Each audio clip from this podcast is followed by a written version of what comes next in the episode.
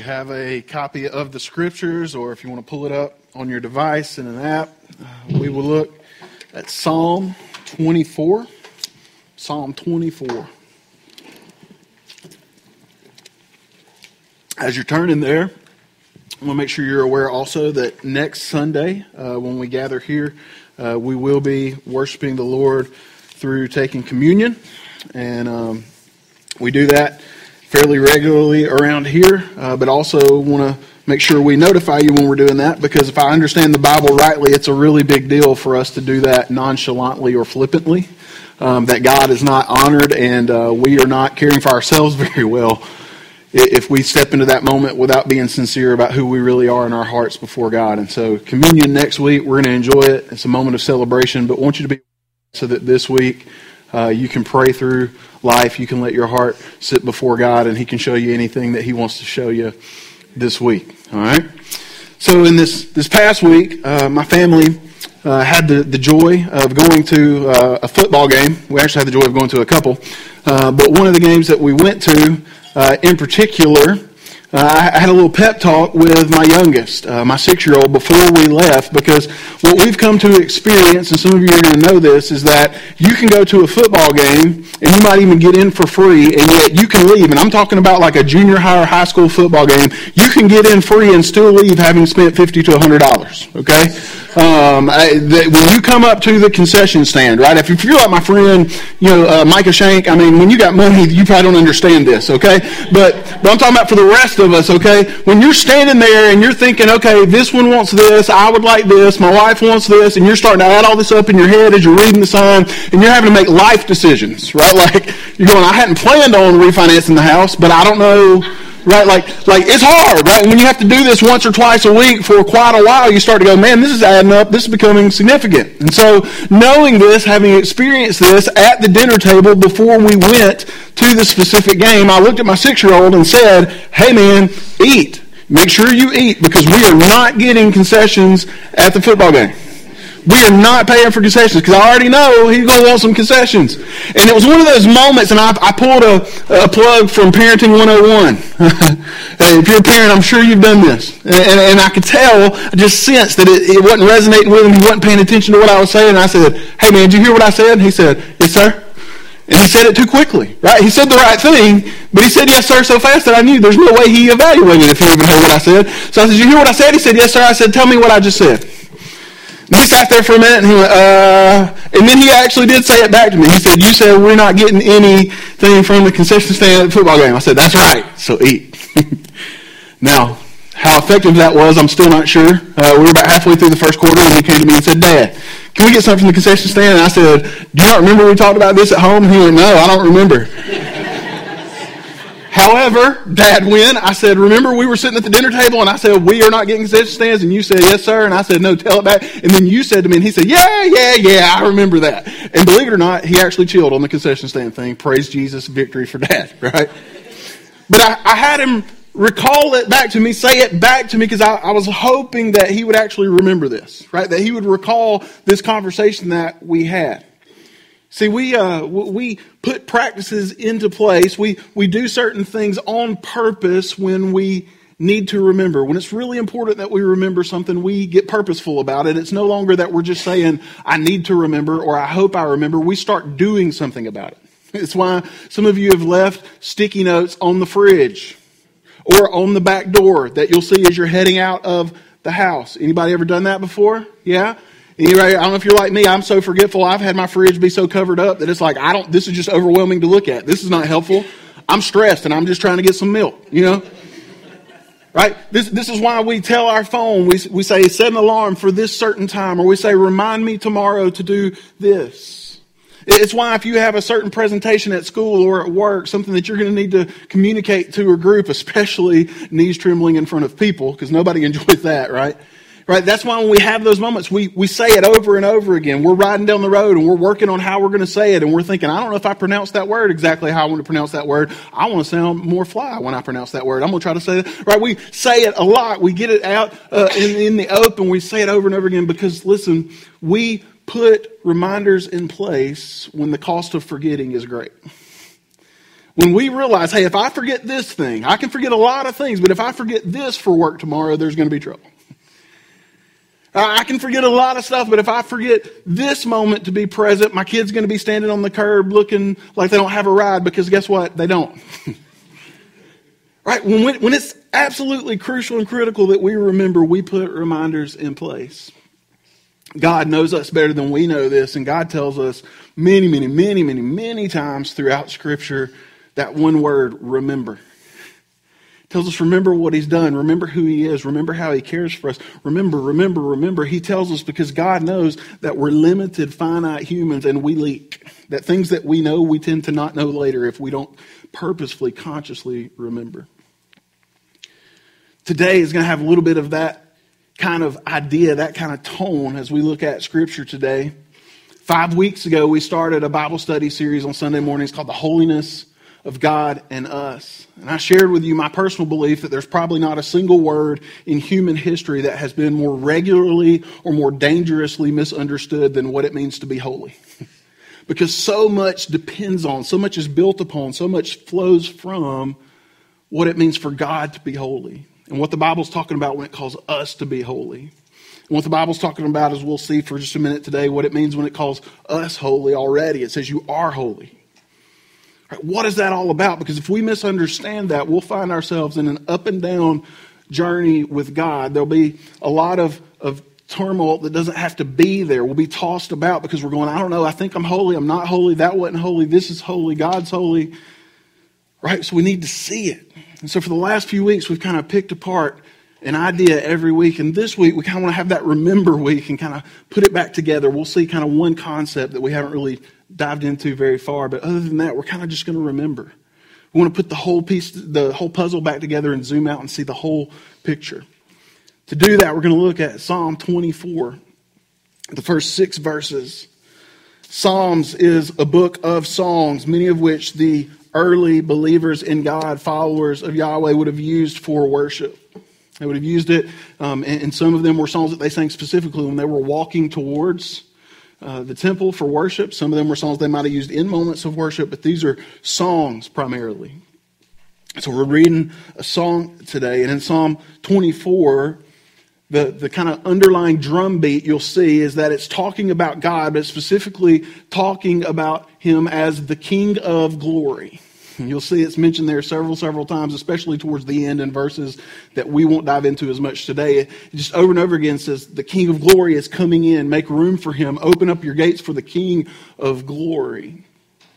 Glory, I believe, we may have talked about this before. I believe glory, most simply explained, is just holiness experienced. So when we say that God is holy, when, when the Bible then turns and talks about his glory, it's saying, I've seen this God who is holy. When it calls us to glorify him, it's saying, respond to what you've seen. When it talks about his glory filling the whole earth, it's saying he's not just holy sitting up in a room somewhere. He's holy out here available to and experienced by and encountered by you. This is the idea, I believe, of my best understanding of what glory is. And it's the underlying rhythm of this psalm is that we have a king. And he is the king of glory. He's the one who wants to show us the holiness of God.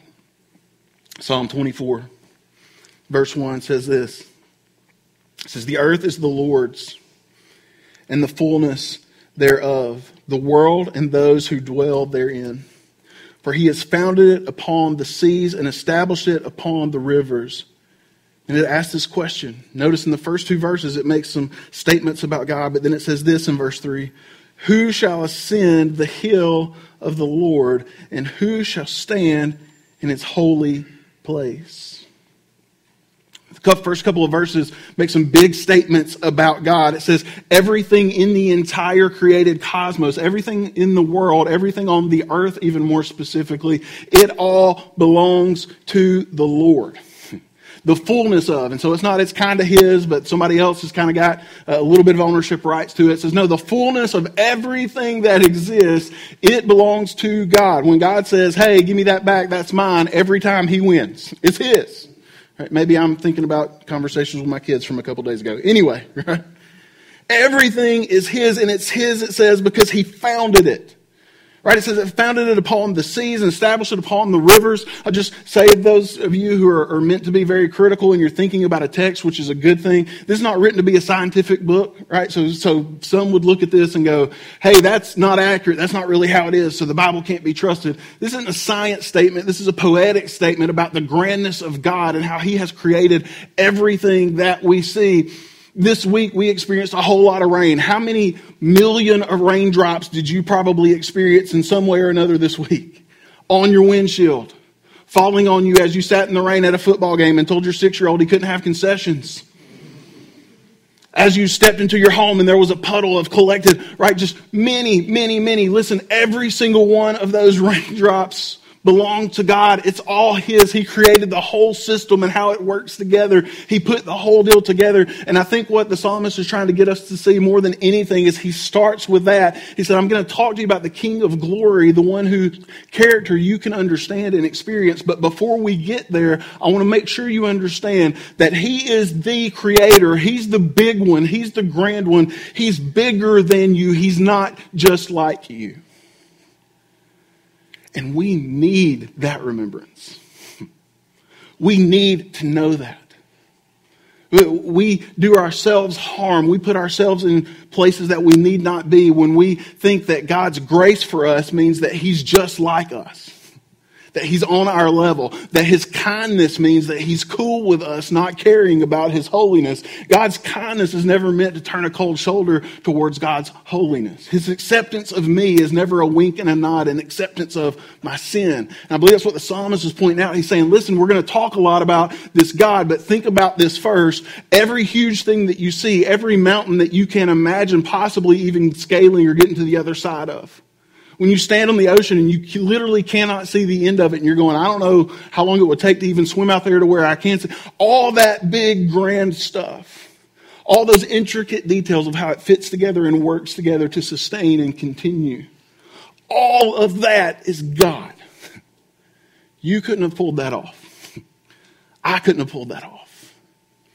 So I believe the psalmist is saying, get in your mind and in your heart a really big, pumped up, as big as you can view of who God is. Does he love you? Absolutely. is he like you in some ways? Yes. But is he on your level? Is he the same as you? Absolutely not. So we've said God's holiness is his ineffably awe inspiring purity.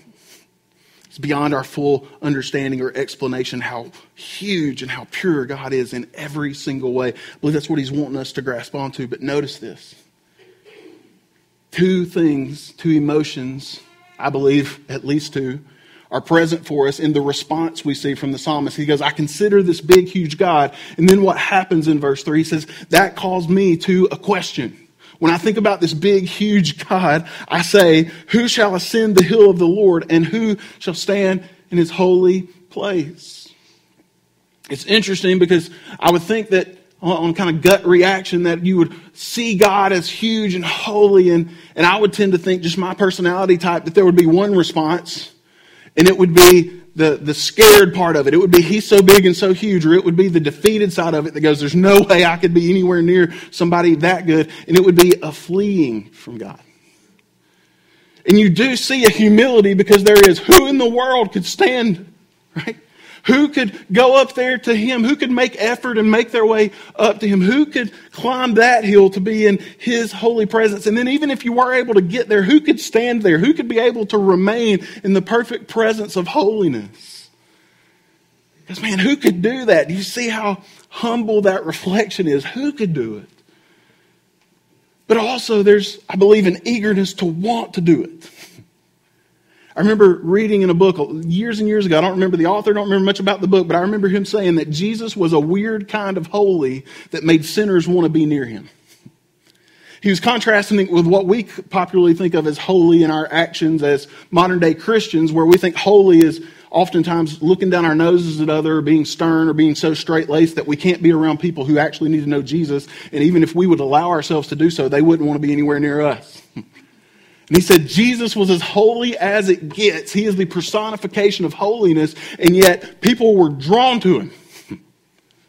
What you see is the psalmist going, here's this big, huge God, and my response to that is two, it's to be really, really humbled in the sight of how big this God is, and it's also to have an eagerness to see who is it that could go and be close to him. One of my favorite movies growing up, probably my favorite movie of all time. I may have mentioned it before. It's an 80s cult classic. The name of the movie is called Rad. You hadn't seen it. Don't act like you have, okay? I appreciate you wanting to comfort me, but you don't know it, okay? It's about this kid named Cru Jones, and he's really good at riding a bicycle. He loves it, it's where he feels alive. And, he's competing to be in this big professional race, and, and he has to overcome all these obstacles, and it's all great. But there's this moment where he goes on a bike ride with this girl, right? Because there's got to be a love interest, okay? And the girl happened to be Aunt Becky from Full House, which, when I was a young kid, was bonus points for the movie, okay? Um, I thought she was kind of neat, right? And, and he's talking to her, and they're going to go for a bike ride, and, and they're just talking about their feelings. And he says, I'll never forget when I was a little kid and my dad gave me this bike.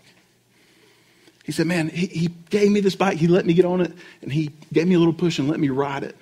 He said, It was really too big for me. And I'll never forget, he said this. He said, It was scary, but it felt so good. It was scary, but it felt so good. This is the feeling you've had when you've jumped into something and realized how big of a moment it is, how big of an opportunity it is, how big of a responsibility it is, and you go, man, this is huge in a way that kind of makes your knees quake a little bit, but you go, it's also really good and I want to keep going. The first time maybe you drove a car by yourself, you've been big and bad and bold, and like, I got this, I don't need anybody, and maybe you pulled off and you're like, wait a minute, nobody's here to tell me what to do. you kind of go, whoa, this is, this is a big deal. The first time you maybe fired a weapon, got to carry one off by yourself somewhere and went, whoa, this feels like a lot. Maybe it's the first time you actually slept the first night in a house that you owned. Right? Every parent can acknowledge it's the night that you bring the first baby home for the first night, and there are no more nurses coming in in the middle of the night.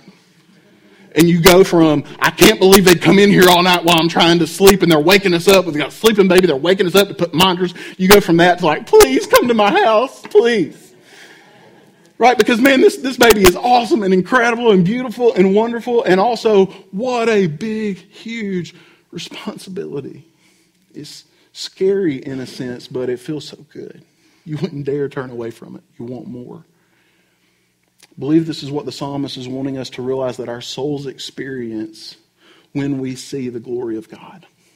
See, encountering God's holiness creates humble hunger for God's presence when we get a, a, true encounter with who God is, not just talk about Him in some way that's dusty and distant from us, but when we actually go, hey, I really want to know you, God, and He does this awesome thing by grace and opens up our hearts to see accurately how huge He is in His holiness, when we encounter the holiness of God, it will create humble hunger to be in His presence.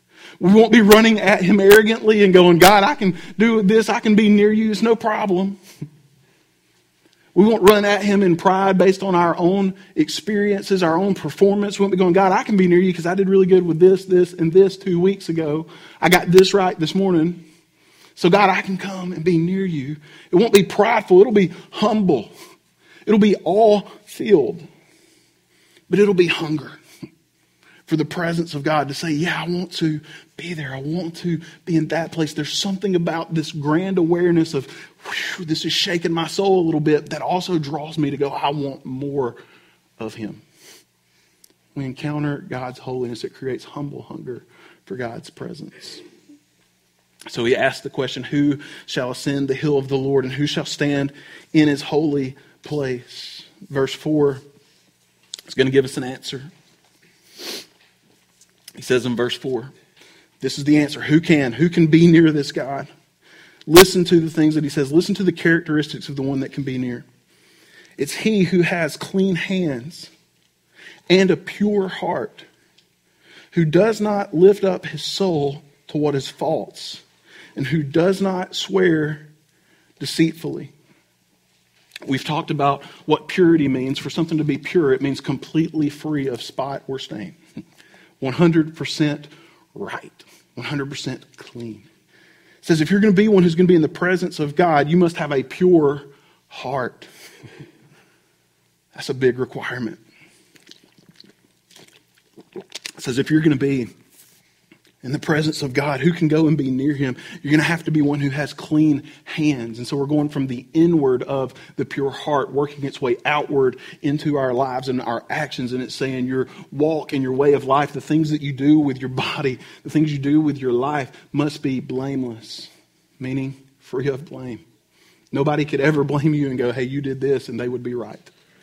Got to have a pure heart and clean hands. That's the condition of the person who can come and be near this God. And then he gives us a couple, I believe, examples of outflows. This is what it's going to look like in your life if you're this person. He says, This person doesn't lift up his soul to what is false. Your soul is the part of you that matters most, the immaterial core of who you are as a person. You can exist without a whole lot of things that we think are absolutely crucial and that we must have. Even medically, even physically, our bodies can exist in a lot of ways with things that we think we must have. But you're not a human without a soul. It says this most valuable part of you. Do you take it and do you lift it up to something else that's false? And listen, false here I don't think is as clear cut as we might want it to be. I think the idea of false means it's claiming that it's worthy of your soul whatever this thing is that you're lifting your soul up to and going, hey, look, I'm going to attach my soul to this so that I can feel good about life. I'm going to attach my soul to this so I can have peace. When he says it's false, I don't think it necessarily means that it's some really heinous act that's yelling out from the streets, I'm false. Think he means anything that would communicate to you or anything that you would allow yourself to believe that would sustain your soul in the way that only God can. Do you lift that up? Do you lift your soul up to that? Could look like a billion different things. Could look like your savings account. It could look like what you can prove that you've purchased with your money. It could look like your moral behavior. It could look like your school record. It could look like your business success. It could look like your team winning, which the dogs did barely yesterday. Anyways, I'm sorry I had to do it. If that really messed with your life with Jesus, you can email me this week. It's nick at dublinbiblechurch.com. Right? He's saying, Are you a person who lifts up your soul to something other than God? Do you take the most important, most valuable part of you and try to attach it to something else? He says, in this person who has this pure heart and these clean hands, this will be a person who does not swear deceitfully, that you don't make statements, that you don't give communications from your life, verbally or otherwise, that would deceive someone else, that would try to trick someone else into believing that you're going to do something different than you really are going to do. That you wouldn't try to make somebody believe that you really are somebody different than who you truly are. And, and, most of us maybe could be sitting here right now and going, well, yeah, I don't do that. I don't deceive people. But also, most of us could probably recognize moments in our life where we've walked into a social setting and we're going, I want to make sure I stand here or say this or don't say this because I want to make sure they know I am fill in the blank. There's nothing wrong with that. That's innocent in in a big way. But I just point to that for us to see that maybe we have a proclivity to try to present ourselves different than we really are more than we realize. So the answer from verse 4 is the person who has a pure heart, clean hands, and therefore doesn't lift up their soul to other things, and the person who never swears deceitfully, that's the person who can come into the presence of God. And so here's what I want to ask you this morning pure heart, clean, spotless, unstained at all clean hands, no sin, no dirtiness of darkness upon your life and your decisions and your actions, never attaching your soul to that which isn't God, never trying to deceive with your presentations to other people. Those four characteristics, is that you? Is that you? And I think it's, it's a really weighty question and it's a really important question because remember, this question uh, for us tells us the answer to who can be with God. I'd be willing to bet that if we were all going to take time and explain what our first thought is when we hear, is it you, there'd probably be a, a range of answers. There'd probably be some, no, that definitely is not me. There'd probably be some, yeah, I mean, I, I, you know, I'm not perfect, but yeah, that's me. There'd be some yes and no, right? I mean, yeah, I'm trying to be that, but no, I'm not actually pure in heart. I'm not actually blameless. It's kind of a yes and no. Right? I'm sure somehow it could be a no and yes. How do you answer that? What is the psalmist trying to get us to see? Because if the only people who can come into the presence of God are those who are completely pure in every single way of heart and completely clean in every single way of action, I don't know about you in your life. Maybe you had a better answer than I did, but if that's the truth and that's what I'm supposed to understand, that's not good news for Jason. I love God. I love you. I'm trying to honor him. I'm trying to lead and honor you. But just make sure you hear me scream it from the rooftops. I don't do that anywhere near blamelessly. So, what does this verse mean then for somebody like me? Somebody like you? Which just means you're human. And you're not holy like God is holy. I think the psalmist is wanting us to think about a couple of different things. First, clearly, I believe he's wanting us to think about the, the big theological word is our sanctification, right? Sanctification. Uh, another big theological word, if you're into Googling, but I would say be careful. a lot of crazy stuff out there. A lot of errant, wrong stuff, but, but, but some people would call it maybe imparted righteousness. Imparted righteousness. Right? For something to be imparted is for it to be made known or communicated. Uh, I believe what he's saying here is this. Yes, absolutely, you should strive to be pure in heart. You should strive to have clean hands and live a blameless life. Yes, sanctification is you partnering with God for him to redeem more and more of you, for you to become more like Jesus for more of the sinful flesh, you without Jesus stuff to be pushed out of your life, and more of the Jesus loving, joy giving, freedom proclaiming Jesus part of you to take up space.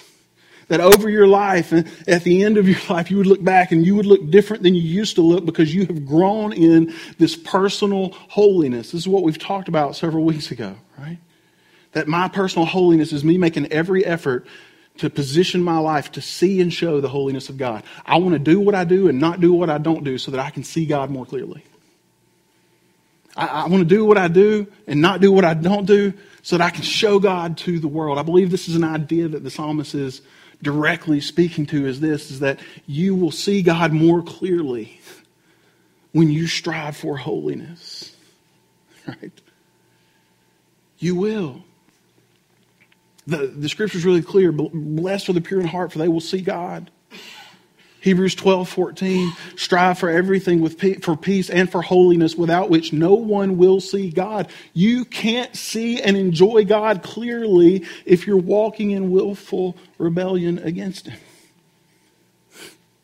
And so I wonder for my own life, and I wonder for us sometimes, how frustrated we are, and we're going, man, I'm trying to do the good stuff I'm trying to do the God stuff, but I'm really not enjoying God.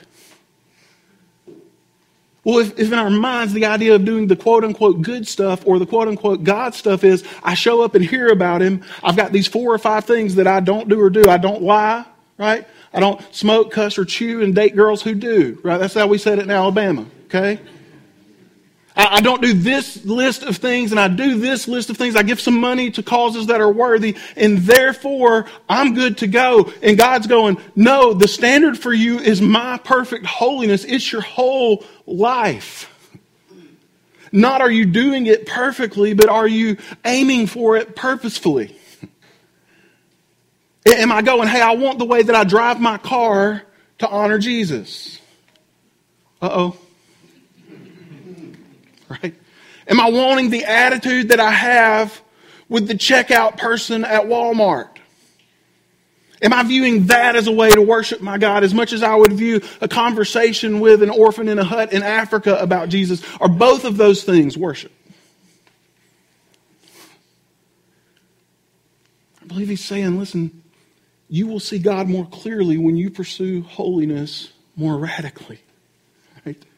So I think he's speaking directly to our personal holiness, our practical holiness. But I think he's also, just by the grandness of that question, by the stark contrast of God is holy, who can go there? Pure heart, clean hands. You go, wait a minute, bad news. I think he's wanting us to lean into and maybe think about and realize what theologians would call the imputed righteousness of God.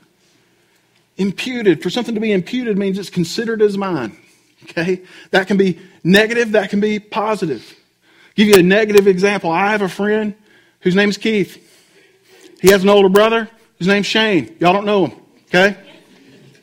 I don't know that this happened, but I would imagine that it could have happened, that Keith could have gone and sat down for his first day of school one day, and the teacher could have looked at Keith and seen the same last name that was attached to big brother Shane, realized they're brothers, and automatically attributed the same behavior, the same decisions, the same what's he doing to Keith that belongs to Shane. Right? Now, I don't know that that happened. Right? And again, y'all don't know these guys. Okay? Right? But you've experienced this maybe, right? When somebody thinks, hey, because you're a part of that group, it automatically means that you're this, right? Because you're a Georgia fan, it automatically means you're, see, I'm letting you fill in the blank. I didn't even say anything, right? Because you belong to this political party or lean in this direction, because you go here and don't go there, you do this. And, and man, they're making assumptions about you that aren't true. They're interacting with you, they're corresponding with you, they deal with you such that they assume those things are yours. It's also true that it can be a, a positive thing.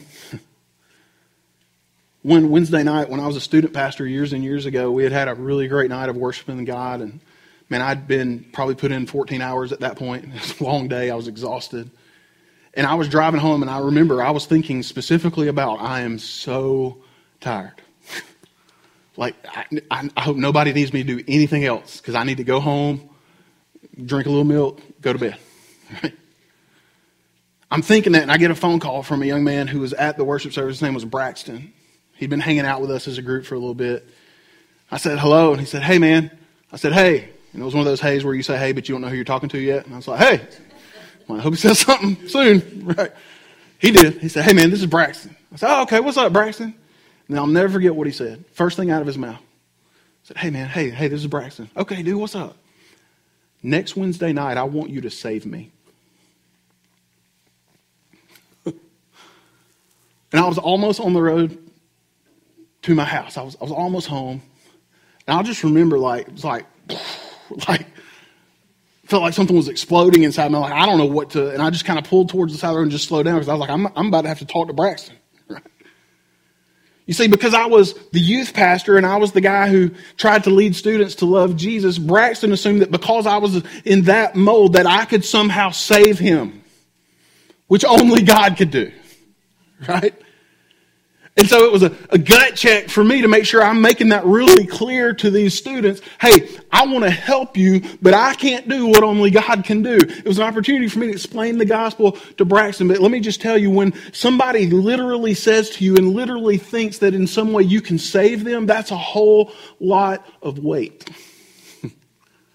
It's neat because it means they think highly of you. It's an honorable encouragement in a sense, but it's also a whole lot of, oh my goodness, we're in trouble. See, he was imputing to me capabilities that I didn't have just because of who I was associated with. This is imputed. And the scripture is clear, I believe, that we are considered righteous not because of everything that we do well or we strive in and go, hey, here's a win for my life. God took this out of my life. We're considered righteous. We're secure in our righteousness before God because we're covered in the righteousness of Jesus.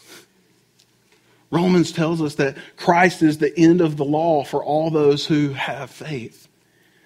Meaning that the law for salvation, me performing for salvation, is not the way it works anymore if I have placed my faith in Jesus alone for my hope. You know that there are even a couple places in the scriptures where God is not just telling you to be holy. He's not saying do the personal holiness thing, do the holiness actions. There are at least a couple times where he calls us holy already, like it's already happened. Colossians 3:12, he's given some direction, some instruction.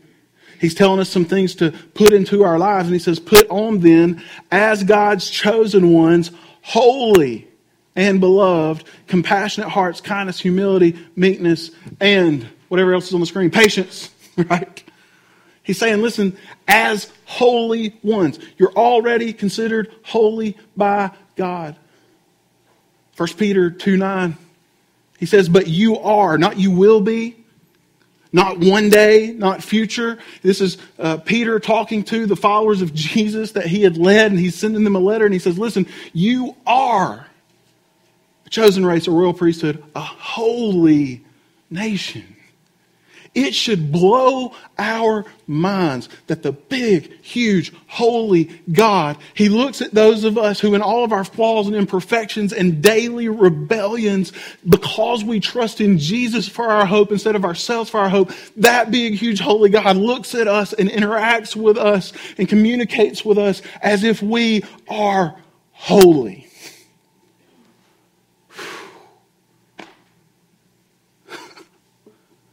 There's, there's no more trying to be good enough. Man, it, it, seems honorable to be told, hey, listen, you're doing great. You're one of the leaders. You're more mature. But when that weight is, you have to continue that and continually, increasingly only get better and do it, by the way, purely and perfectly if God's going to love you. That's not the gospel. Remember in junior high, I was in seventh grade. My friend Dawn was in eighth grade, and she, as every other girl in the school, was crazy about a boy named Jamie in the ninth grade. I think he was supposed to be in the tenth grade. He was big. He looked manly. I just remember thinking, like, man, he looks like he's already uh, a man, right? All the girls liked him, thought he was cute. Dawn trying to get his attention. She was super athletic. She, she was like, man, I really, Jamie, Jamie, Jamie, I, I, come on, let's, let's go out. That's what we used to call it. I don't know what you guys call it now. I don't know if you call it anything. Right? We used to call it going out. I don't know why we called it that. We weren't going anywhere. We didn't have cars, right? But we called it going out, okay? Will you go out with me? She wanted to go out with him, so she wrote him to go out with me. And it just so happened that on the day that she had written him this note for probably the 5,000th time, it's the day where we're doing the PE assessment where you have to do these certain different tasks in a certain amount of time or effort. And so they were timing us running a mile. And so he told her, if you run, now this is, he's saying this to like a 13, 14 year old girl, okay? Who's not like a trained runner. He says, hey, if you run a five minute mile, I'll go out with you. It's like, right? Everybody was like, that's crazy. She don't even, she straight went for it, y'all. Dawn said, game on, right? She laced those sneakers up and got after it, right?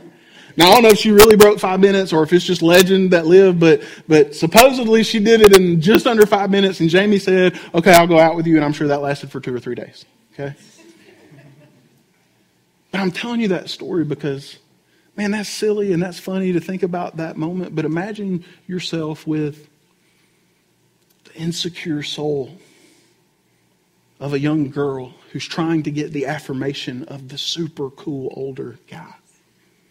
And imagine yourself being out there and being tired and being ready to stop pushing so hard and thinking there's no way I can do this, but you're striving and you're trying and you're pushing with everything you've got just to get his stamp of approval. And I wonder how many times in our lives as followers of Jesus do we have the very similar emotional stance in our souls? Where we're going, if I just enough, if I try enough, if I go for it enough, then what I'm hoping that you can hear is that it's not your righteousness that makes you approved by God in relationship acceptable to God. It's Jesus' righteousness. So who can stand in the presence of this holy God? Who can ascend this hill? Jesus. He can. He has. Who can stand there? Who's there forever? Jesus pleading his righteousness on our behalf. Who's doing that? Jesus. Right? He can, and he has. And it's that very security of the fact that I have perfect acceptance from God, that He looks at me, interacts with me as if I'm holy in the real way, the big way, holy. He loves me that way. He appreciates me that way. It's that awareness that drives me then to go, therefore, I want to choose personal holiness. See, my fight for holiness enjoys what Jesus' holiness has guaranteed. He's bought it, He's paid for it, He's made it true. It's true every day of your life, always, forever. If you are a follower of Jesus now, you always will be. You are righteous before Him. God sees you as holy because when He looks at you, He sees the holiness of Jesus upon you. Thinking of Isaiah 61, I believe it's verse 10, says, He has clothed me in a robe of righteousness, that He looks at us and sees righteousness, holiness. And realizing that is the thing that should fuel us to go, I know I'll never live in such a way that guarantees that standing before God. But because I have been graced that standing before God, I don't want to play around with things that obscure my vision of Him. I want to pursue personal holiness. Do it because I want to. What does it look like when we live that life? Verse 5 He will receive blessing from the Lord and righteousness from the God of his salvation. Such is the generation of those who seek him, who seek the face of the God of Jacob.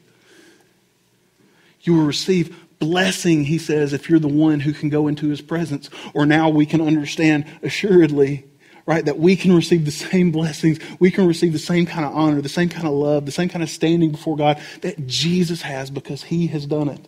And God reckons with us as if his is ours. He says, You can have this blessing. You can have good things poured into your life. Now, they may not always feel good. You may not understand them as good. It may not be the good you wanted. It might be the good that you need. But God will bless this person who trusts in Christ and therefore lives like Christ. He will bless this person and he will give them righteousness. I believe this is just another image of being clothed in the righteousness of Christ. He's saying, You've got it, you're secure.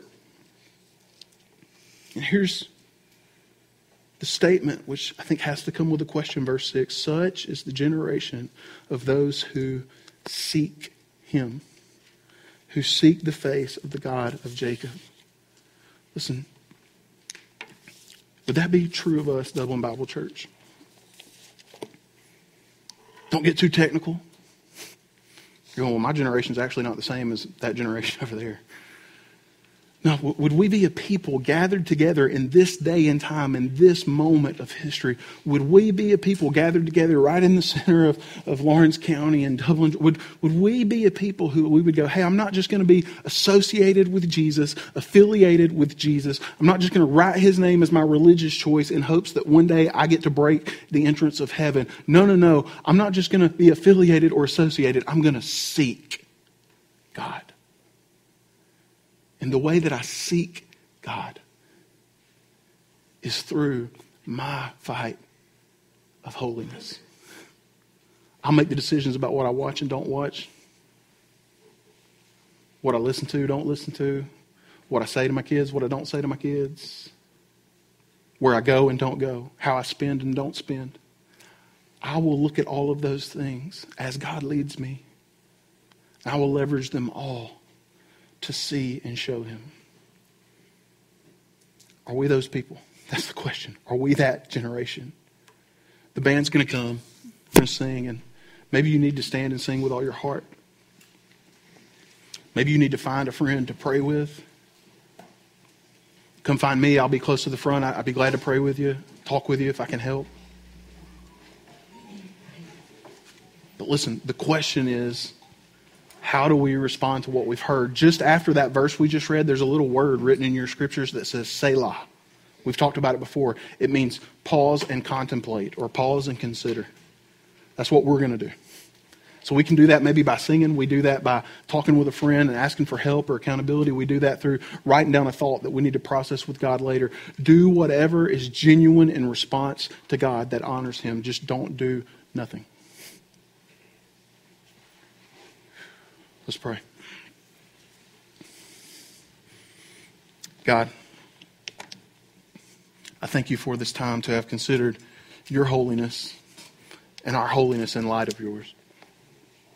I thank you for your word that makes your grandness abundantly clear, that doesn't let us skirt off minimizing you and, and making you tame, but tells us you are bright and radiant and strong you are pure in every facet of your being. God, let us be glad worshipers of yours when we come to this place to sing. Let us be glad worshipers of yours when we go to our workplaces to work, when we go into our dens to do family. God, just let us be glad worshipers because we see the grandness of your holiness. Not fully. We'll never fully get it, but help us, God, to, to see it and be in awe and therefore be worshipers. Make us those kind of people. Make us that kind of church. Lead us now and individually how it is that you want us to respond. Show us what it is in our lives that we need maybe to find a friend and confess. God, show us what it is that we need to place on the table before you and not pick it back up again. Let you have it. Lead us as we seek to respond. We ask it all for your name, Jesus. Amen.